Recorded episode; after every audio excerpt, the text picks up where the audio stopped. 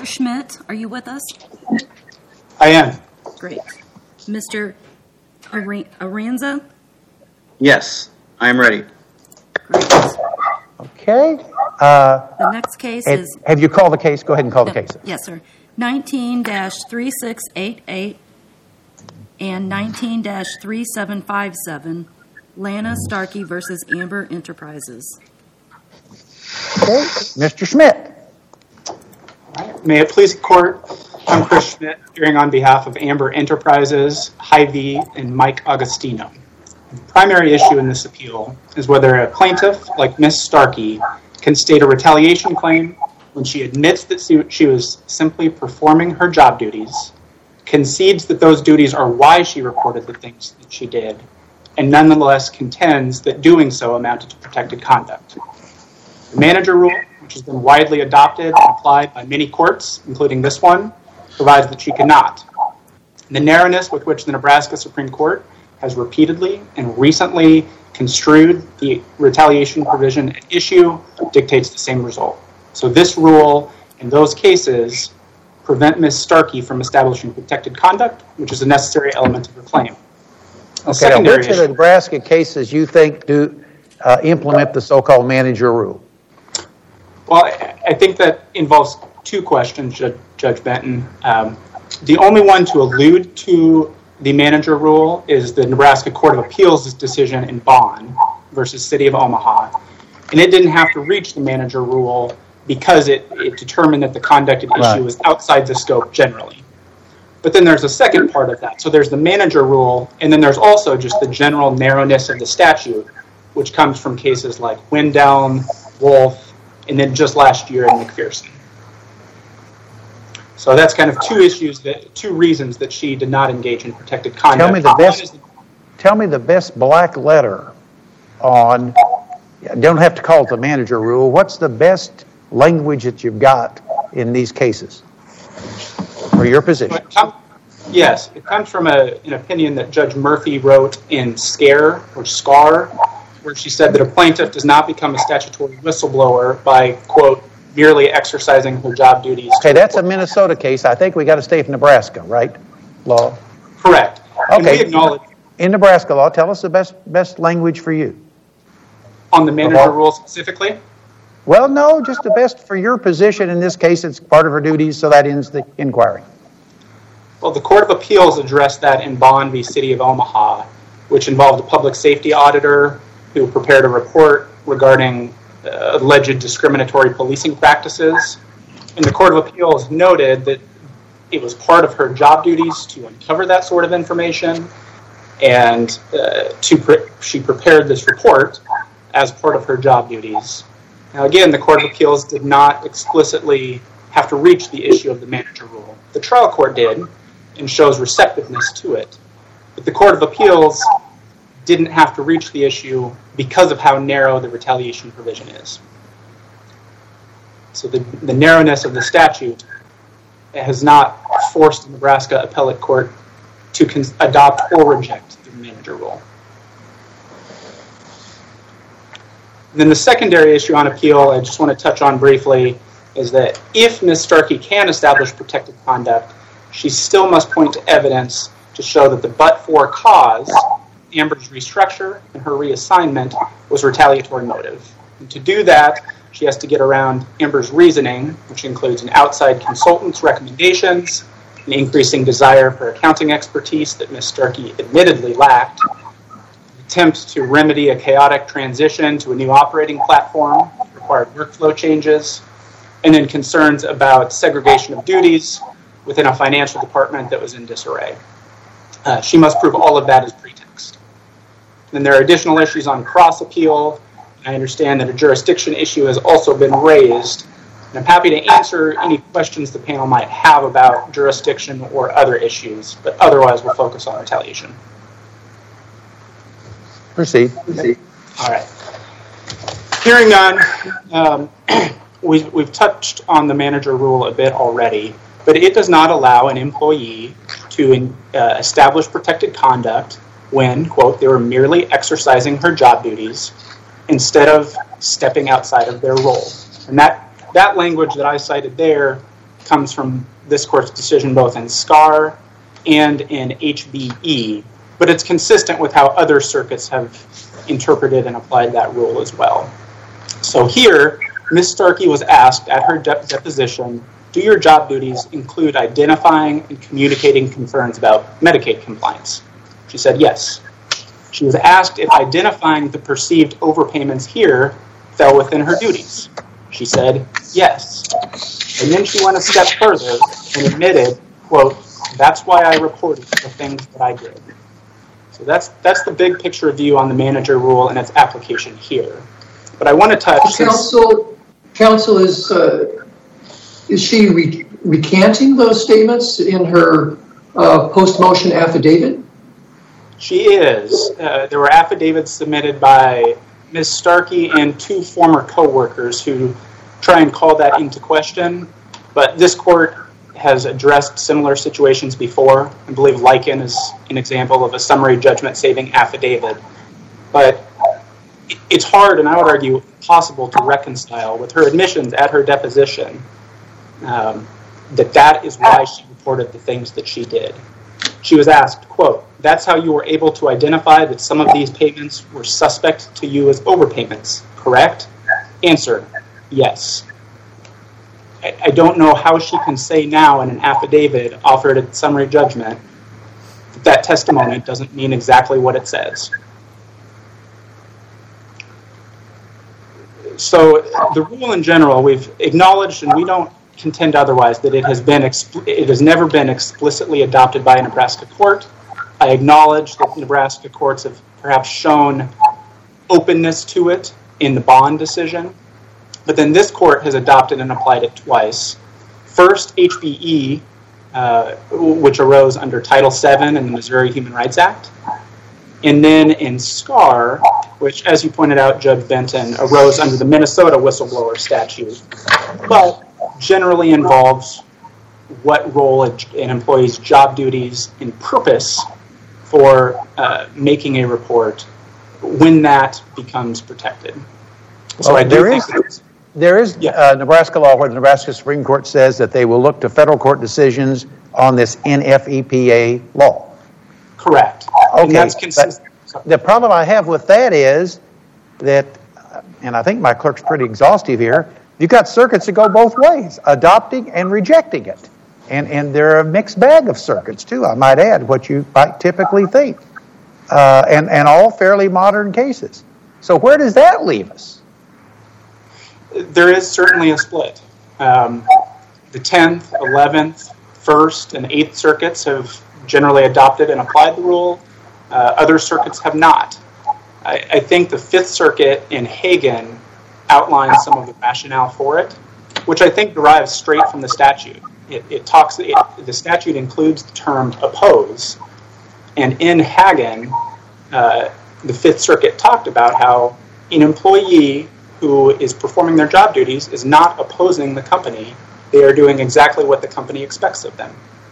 And that's further bolstered here by Mr. Uh, by Miss Starkey admitting that she did what she did one to to do her job duties, and two in an attempt to quote protect the company. That is not opposition conduct. And so I would argue that those circuits that have adopted and applied the rule um, were justified and warranted in doing so, and think that this case is a uh, great situation in which to do so. So, one other appellate uh, circuit decision I wanted to touch on was authored by Justice Gorsuch in Weeks' uh, decision, which comes from the 10th Circuit.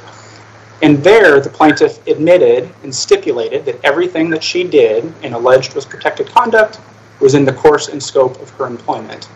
The same exact thing can be said here. So Justice Gorsuch there said that that stipulation doomed her case. Here, this testimony does for Ms. Starkey as well. Was that a question of state law or was it, pardon my ignorance, a question of Title VII or some employment law? The Weeks decision, Yeah. I believe that was Title VII. Say it again. I believe that was Title Title VII. Thank you. Correct. Correct.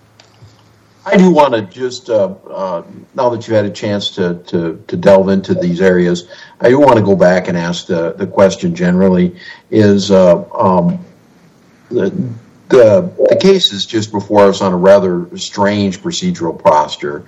And, you know, did the court, do you think the district court abused its discretion Uh, in exercising supplemental jurisdiction once it got past all the federal questions in this case? Abused its discretion in exercising supplemental jurisdiction? Yes. I, believe that it, the district court had supplemental jurisdiction and actually addressed the FEPA issues first on the merits. Right. Well, here's the story. Once once they resolved the federal question, they resolved the federal question. The district court did. At that point, now uh, you've got discretion as to whether or not to exercise supplemental jurisdiction or to remand it all to the state courts. And the question is, um, uh, should the district court, the United States District Court, have really gone into these uh, questions of uh, of uh, of uh, state law, resolving these summary judgment issues on a whole bunch of state issues? And then remanding what's left. You know, I mean, it strikes me that either you're going to exercise supplemental jurisdiction or you're not. And this is an awfully odd decision where you just say, okay, I'm going to give my guidance to the state courts and say, you don't got to mess with any of these other state law issues, and then send the one that they still think is alive back. Now, that strikes me, well, as a district court, I mean, I did that that job for you know 17 years i would never have done that. I mean if i had decided i was going to exercise supplemental jurisdiction i would exercise jurisdiction over all the state law claims and just said i'm doing it. But this sort of split the baby in half and, and provide your wisdom to state court seems somewhat offensive to me and just ordinary principles of federalism. Well i agree and certainly think that it's important that as you noted the district court did address the state law issues on the merits, which is arguably, and I think opposing counsel will argue, important to the issue of jurisdiction. Um, as to an abuse of discretion, um, I don't think it was an abuse to necessarily uh, to do so, to, to rule on the merits, so to speak, but to not withhold the case is unique, as you note, and I actually noticed I believe a month or two after this decision, I don't have the name of the case, but uh, the district court encountered a similar scenario where they denied summary judgment on a state claim, but did exercise its discretion to retain the case and not remand it to state court. So I agree that it's unique. I don't think that it necessarily affects jurisdiction here. You're into rebuttal time. Yes, I would like to reserve that, please. You may. Mr. Aranza. Um, Your Honor, uh, may it please the court and Mr. Schmidt, uh, this is a case involving a lady who worked for the company for a long time, very loyal and devoted. Um, she saw some issues, some wrongdoing that had actually been going on for some time. And after uh, she reported that wrongdoing in February of 2017, or excuse me, yeah, 2015, um, uh, there was a systematic uh, uh, move by the company to by Amber and Hy-Vee uh, to uh, basically demote her to a position that paid half of what she she was making. She was the only person involved in this restructure that was conducted uh, by uh, the employer. And it's interesting because initially she was told she was being demoted because of poor performance. Uh, and then two days later, they said, oh, well, well, wait a minute, we made a mistake. We're actually restructuring the company, and we've got two different positions to choose from. Neither one of them pay you very well. So um, uh, we feel that causally that we there's plenty of evidence to support uh, that she was uh, uh, demoted for her whistleblowing activities. I would like to address the manager issue. Um, it's true, there really hasn't been a Supreme Court decision, a Nebraska Supreme Court decision on this issue. And the case law goes all over the place. The circuits are split on whether to adapt this manager uh, ruling. Um, it's interesting. I'll take a look. Actually, I'll look at the, the, employer's brief, and they cite some language from the Hagan case uh, in which the Fifth Circuit explains his rationale for, for this type of uh, uh rule and says that, well, in some positions, you know, people, you know, certain employees, this is what they do day in, day out. It would be difficult to uh, distinguish between what is a part of their job And what in uh, in looking at those instances where they go outside the boundaries of their job, if you actually take a look at her job description that uh, that uh, the employer is relying on heavily, there are 20 different um, parts of her job description, the different uh, action, activities that she's to conduct. Well, focus on the one that says that she shall ensure all claims and reimbursement activities are in compliance with appropriate laws and regulations. Goodness gracious. Well, That's but it doesn't. Yeah, but it doesn't say that she uh, is responsible for auditing them or doing any other than making sure. Your Honor, I like to compare this to a situation where you have a butcher who has a job description which says you're to comply and ensure compliance with all safety, uh, state and local safety violations. Does that mean that butcher has a job which requires him to go around and check to see if everyone else? Well, what if the butcher says at a deposition that they're responsible for identifying overpayments and cutting the meat and complying with that regulation? Well, I mixed all that to, to get Yeah, you I- to save your time. Again. Yeah, it's her responsibility to, to see if there are overpayments, although her job was not to, to make sure that overpayments were taken care of. Her job was not to make sure that, uh, To identify to, ide- yeah, it was just to identify.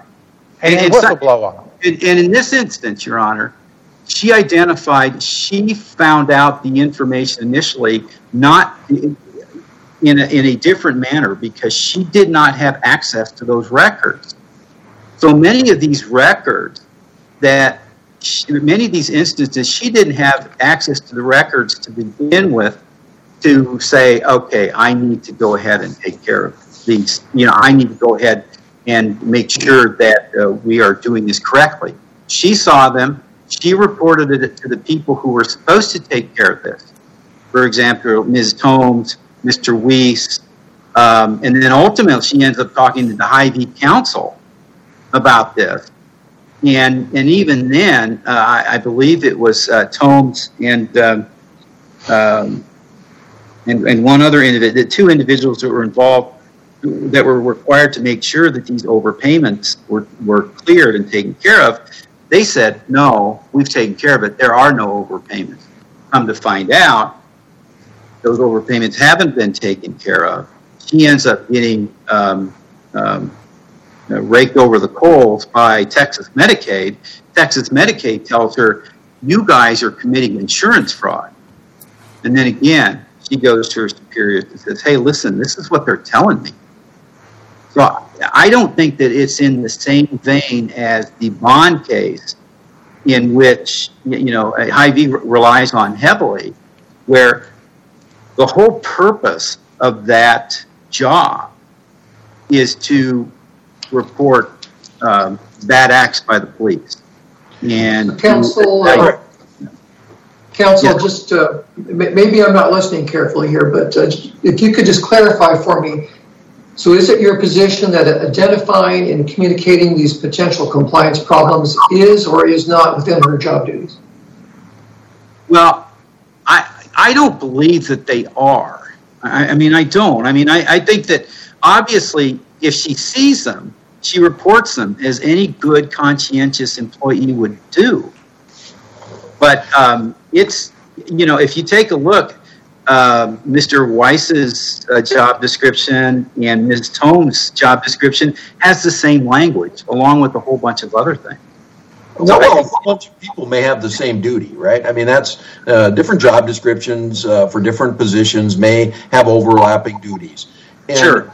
What, what I hear you saying, and I'm not sure I'm hearing you either because maybe I'm not listening as carefully as I should, but what I hear you arguing is that, in fact, she had some general duty in her job description to identify and report issues that came to her attention in her ordinary course of work. Uh, that's consistent with both the description and her testimony but somehow factually these particular discoveries were outside of the ordinary gambit of the work that she did and that she therefore uh, reported them uh, somehow outside of her job duties. Um, and that's kind of a complex evidentiary idea for me, and I'm trying to figure out um, why we should believe that that's true. Well, uh, one, uh, if you accept, and I'm not sure that you know the state of Nebraska has clearly come down on this manager role. Oh, right, you- I'm just for Yeah, but- Yeah. And and see, and I think that is the problem with the manager rule. I think it is going to create a whole lot of evidentiary issues for the courts. But in this instance, um, she, her her job duties were to collect. I mean, she was the head of the collection department. Those were her job duties. If she has a, a an item in her job description that says, "Well, you're to enjoy that is the case. Um, her job wasn't a daily activity of making sure that they were following the law. In that position that she had, her job duty was to collect on overpayments. It was doing this, it was while doing this job, she ran across these issues of overpayment. And I think evidentiary wise, I think that's uh, something that we we can establish without question. And Judge Buescher didn't really have any problems. He, he understood. Okay, yeah, this is outside what she does. She is not. She's not the attorney uh, in the uh, in the Tenth Circuit case that was cited by the court. Um, or yeah, um, yeah, or she's not any type of a compliance officer or auditor or um, uh, that type of, um, of position where your job is to see what the company's doing wrong. Her job, primarily, I, I mean, almost entirely, was to collect. And that's what she did, and she did a very good job of it. So, I, and that's why I just don't think, even if this court were to decide, okay, yeah, Nebraska law would adopt this question, or adopt this manager rule, they have not. Um, her position is not one of those that would be that would conform with the manager rule. So you've got a sometime manager rule. Well, I don't. Manager yeah. Go Yeah, no, no, that's an interesting question. Um, I, I think it's. I think well, well, one, like I said, uh, you know, uh, we're asking that they don't, that the, the Eighth Circuit does not adopt the manager rule because the state of Nebraska has not. If it's done, though, there there has been a, term, a determination already that this case can go to trial on the fact because she has gone outside of the boundaries of her job.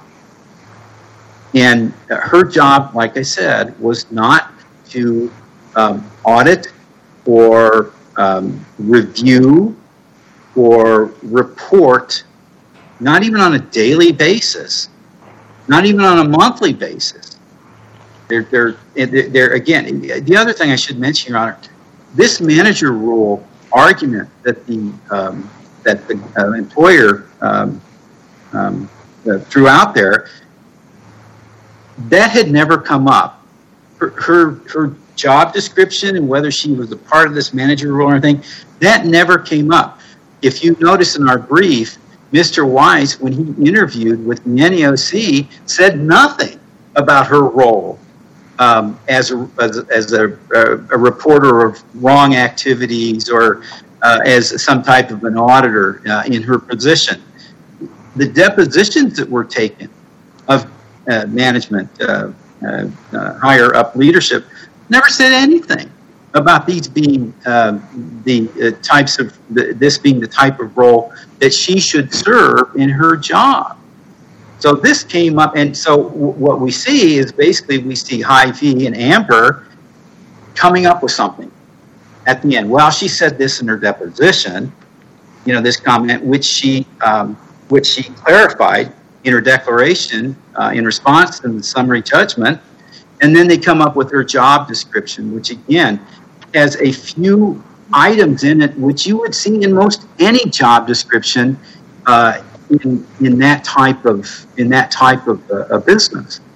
So um, so I, I, you know again I just feel that uh, whatever this court does on the manager rule, and I would hope that they wouldn't adopt it on behalf of the state of Nebraska, in, in light of all the different um, circuits that are going back and forth and states are going back and forth on this issue. but even if they do, this is a case where she falls outside of that manager rule uh, by the facts themselves. Um, I'm not sure if I see my timer here. You got Um, 246, 245, 244? Okay, all right. Um, I would like to talk uh, a, a little bit about the um, uh, about dismissing Hy-Vee as the employer in this case. Uh, that was a baffling decision for us in that this whole process was pretty much engineered uh, by Hy-Vee. Uh, Hy-Vee um, was taking over Amber um, um, Pharmacy at the time. Um, it was controlled by the Hy-Vee Board of Directors. The decision to demote Ms. Starkey was made during a Hy-Vee Board of Directors meeting. Hy-Vee populated senior management with their employees. Um, uh, and um, I, I, it just it just seems clear that the, actually the, the entity in charge of this company and ultimately of decisions to get rid of um, um, uh, to get rid of Miss Starkey or to demote her, I should say, uh, were engineered by Hy-Vee uh, and, and just kind of just moving Amber the way they wanted to move her. Um, also, just really briefly, the uh, ADA uh, issue. Uh, we feel that there again, we, we uh, are appealing that decision. Uh, we feel that actually um, uh, there are sufficient. Uh, look at the comparators in particular. I think uh, the trial court said that uh, there were insufficient facts to assess circumstances for the comparators, and that they weren't similarly situated, and that their instances of alleged discrimination were not relevant. I will mention um, to the court that we did identify three um, uh, three individuals who were at that uh, management um, management level, very similar to Ms. Starkey. Uh, they were all over the age of 40. One was 49, one was 50, and the other one, I believe, was 50. Um, and it would like to remind the court of its decision in the Berger case, where it is not necessary for um, an employee to provide um, comparators that are clones of the of the plaintiff, of the uh, aggrieved employee, uh, and and we believe that they were all in similar situations. Um, they uh, all were either. Mr. Aranza, your time has now expired. Thank you. Uh, Mr. Schmidt, rebuttal. Yeah, I I would like to touch on just a few things that came up during those 15 minutes, uh, and I'll start with the manager rule. Um, I, wanted to point out that there was an issue raised uh, by Mr. Aranza about whether or not Ms. Starkey um, eh, was able to identify these issues in the course of her job, and she was explicitly asked that at her deposition. Again, she was pointed to, she was walking through her job duties in the job description on pages one and two of the addendum, and she was asked, quote, that's how you were able to identify these things. She said, yes. Um, and then Judge Erickson, you already pointed out, but since the district court noted it as well, I did want to mention that overlapping duties has no role in the analysis of uh, uh, the manager rule and whether or not it applies. A lot of times, companies with HR departments, in-house legal departments, compliance departments, or even just managers in general, have multiple people that do managerial functions. So what matters is whether or not the employee had that within their job duties and whether they stayed within those duties. And here the answer is yes. Um, Judge Erickson, you also mentioned potential evid- evidentiary issues with the manager rule. And I could see scenarios where that would become difficult. I don't think that this case is one of those. We're able to look at her job description, pages 1 and 2 of the addendum, bullets 4, 7, 8, 9, 13, 14, 15, all speak directly to what she is now alleging engages in protected conduct. And while we put a lot of reliance on that, because I think employers get to say what an employee's job functions are, she acknowledged and admitted all of those things at her deposition, and even went so far as to say that those duties are, quote, why I reported the things that I did. There's also mention uh, about the Fifth Circuit's opinion in Hagan and, and um, talking about the policy behind the manager rule. And that kind of leads into causation, which we didn't get to talk about much during my initial uh, segment. But when employees are doing their job, they are always going to be engaging in protected conduct um, when they're a manager in a client compliance position. And so it's no surprise that here timing is a big thing that Ms. Starkey points to to try and prove pretext. But uh, that just does does not make sense. And one, it's it's not enough. Judge Grasz, in a recent opinion from you, you talked about a situation where an employee filed an NEOC complaint. 15 days later was suspended, and then 15 days after that was terminated. And the panel correctly looked at its precedent to say that is not enough. Um, and it was actually especially weak given all that was going on here. And in this case, that involves a, a restructure, CPR plus transition, other things. Mr. So with that, expired. Thank you for the argument.